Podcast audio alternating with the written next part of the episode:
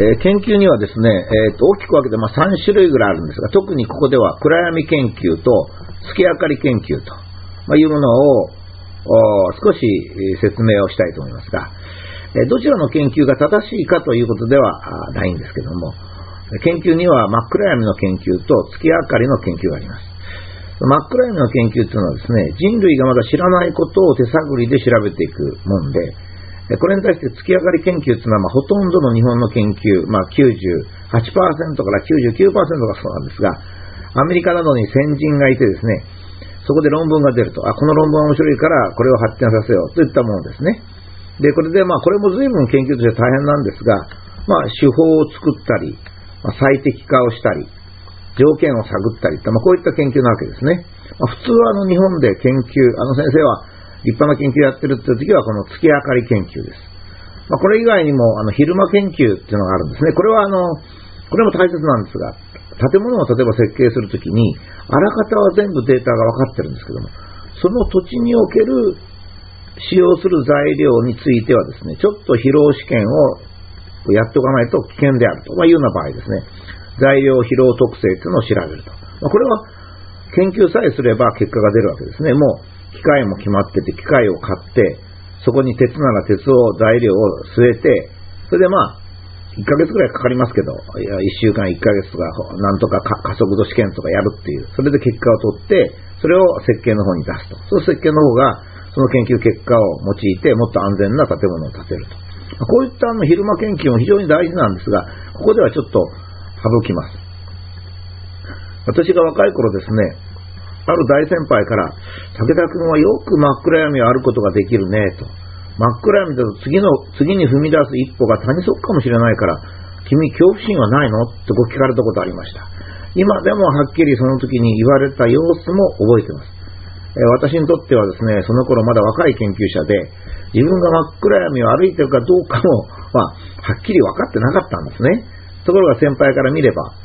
いやー、この真っ暗闇をよく歩いてるなーとこういうふうに思ったんでしょうね。しかし私の真っ暗闇は、本当の真っ暗闇じゃないかもしれません。っていうのは、私はその頃アメリカでもフランスでも、研究にチャレンジして失敗した研究をやっていました。だから、先人の失敗の記録っていうのは持っておりました。え、だから完全に暗闇ということないけども、まあ、途中まで月明かりなの。あとはまあ、多分谷底だという、そういうその研究だったわけですね。もう、もうその頃は真っ暗闇に突入してたわけですね。で、こういったその全く新しい研究っていうのは、二つの恐怖心が研究者にはあります。一つは、次の一歩が谷底じゃないかっていうことですね。つまり先が全く見えないし、もう全く見えないんですから、やってるうちにですね、これまでのことは全て間違いだったっていうのは 分かる可能性があるんですよ。えですから、そうなるとですね、評判は落として職も失います。だから、えー、本当に君勇気があるねって言われたことも結構あるんですね。っていうのは、その、もう失敗覚悟でやってるわけですね。ですから、えー、その、その、もう自分がやってることがないかもしれないんですよ。ないかもしれないけども、頑張って手探りでやるんですね。で、論文も出ます。論文も出すんですが、最終的にはダメになるかもしれない。その時は恥をかくけども、仕方がないなと思ってやってるわけですね。もう、誰でもわかんないんですから、人類がわかんないんですからね、真っ暗闇ですから。もう一つは、えー、そのもう一つの恐怖はですね、この、これは研究者の恐怖なんですが、自分が歩いている道はすでに失敗の道じゃないかと。つまりさっきになんか分かれ道なとこあったなと。本当は左に行かなきゃいけなかったの。右に行っちゃったなと。これはもういくら歩いても、こ失敗するんじゃないか。だから自分の人生はこれから20年研究しても、結局ダメだったってことなんじゃないかっていう恐怖心があるんですね。これはあの、先が見えればわかるんですけども、自分の行く先が成功に結びついてるかどうか、もともと成功というものそのものが存在するかどうかはわかんないんですからね。やっぱりそういう心境になるんですよ。それで私はその頃随筆を一つ書き書きまして、あるところに載ったことがあるんですね。自分の登っている、えー、その坂道は頂上に到達する坂道だろうかという随筆を書くわけですまあ、心中苦しいわけですね。だけどそれを人に見せるわけいかないんで、まあ、強がりを言って、研究は成功しますか？っていうと成功します。こう言ってですね、まあ、前進していくわけですね。まあ、いずれにしてもですね、新しい研究っていうのは月明かりもなかったりするわけですから、まあ、一歩一歩手探りで進むんですよ。もう一つの問題は周囲も全く理解してくれないんですね。だって周囲もよく何やってるかわかんないし、あの、初めてのことですから、へえ、そんなことができるの？っていうぐらいの反応しかないで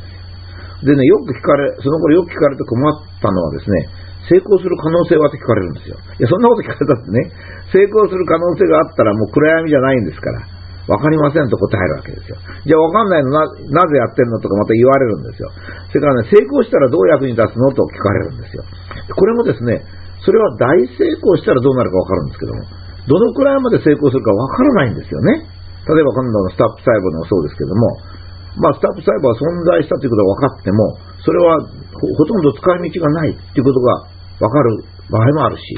それからスタップ細胞は成功して、本当に全ての病気を治すっていうところまで行くこともあるし、それからもっと成功して、今まで人間が疑問だった進化論の訳とか理由ですね。そういったまだ残されたところが全部解明できるかもしれない。だから最終的にどんな結果になるかっていうのは答えられないんです。だから、まあ、今度のおぼかつさんのスタッフ論文の記者会見でも言ってましたように、本人はこうなったらいいなしか言えないんですよね。だけど、こうなったらいいなっていうのは、いくらでもこれ、勝手にホラー吹けますからね。難しいんです。で、それではですね、このような真っ暗闇研究というのは、これまで誰がやってきたかって言いますと、アメリカ人はヨーロッパ人なんですね。で、日本の科学者は東大の教授とか言っててもですね、まあ大体アメリカ人、ヨーロッパ人の研究を追従してきたんですよ。ね。だから、例えばまあ飛行機ができたら飛行機の改良をする。えー、コンピューターができたらコンピューターの改良をするってことはしてきた人が多いんですけど、その人たちはすごくアメリカのまず状況を説明し、まあ、英語をペラペラと、それから自分はここまで良くしたと、まあ、いうふうに言えばみんな尊敬してくれますけどね。だけど人によってはですね、そこまでもいかない人も実はいるんです、東大教授なんかで。えー、アメリカとかヨーロッパの理論を理解するだけで精一杯と。それをまあ偉そうに黒板に書いて説明するっていう人もいるんです。まあ、しょうがないですね。それは別にその人非難しないですよ。だけど、今回ね、私がちょっとこういうことを言おうかと思ったのはですね、この今回スタップ論文の論評で厳しいことを言ってる人はですね、まあ、月明かりの研究をした人がほとんどです。それから、研究したことが全くない人が、もう厳しいこと言ってるんですよ、昨日テレビ見てましたら。で僕ね、僕もテレビ解説してたんですけど、ついうっかりね、この人研究してませんよとこう言っちゃったんですね。まあ、そんな人の批判なんかしなくていいんですけどね、あんまりね、全く研究と関係ないこと言ってるもんですから。研究っていうのは分からないことをやるんだっていうことが分かってない人なんですよ。だって、一回も研究やったことないんです、多分ね。昼間研究ぐらいやったかもしれないけど。だから、研究は分からないこと、暗闇の中を歩いてんだってことは分かんないんですよ。まあ、月明かり研究ならですね、それは研究は研究で、まあ、立派な研究なんですが、うっすらとした月明かりがありますからね、それをたどっていけば目的に到達する可能性が高いんですよ。それから、暗闇、あの、ま、月明かりがありますからね、次の一歩が谷底じゃないってことも見えるんですよ。真っ暗闇はね、全く見えませんから。だから不安も少ないし、まあ、研究結果がどのようになるかっていうのもですね、アメリカとかそういうところ見てれば大体わかるわけですね。目標も到達できるんです。例えば、日本の大プロジェクトだった超 LSI 研究。こんなのもですね、えー、線幅を補足していくわけですから、徹底的に補足したら大体どのくらいいくってことはわかるんですね。つまり、周囲もそうすると応援してくれるんですよ。つまりアメリカに追いつけっていうことでですね、頑張れって言ってくれるんで金も出るし、周囲も追いつく。なんかも全然違うんです。私の周辺の真っ暗闇研究を経験してきた方、そのお一人は私の大先輩お一人。それからもう一人は国際的な研究者。これは本当にものすごい立派な研究者でした。それから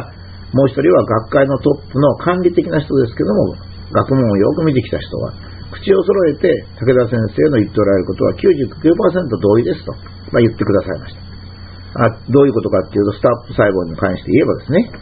大筋の研究は正しいんだと。論文の上手い下手は研究には無関係なんだと。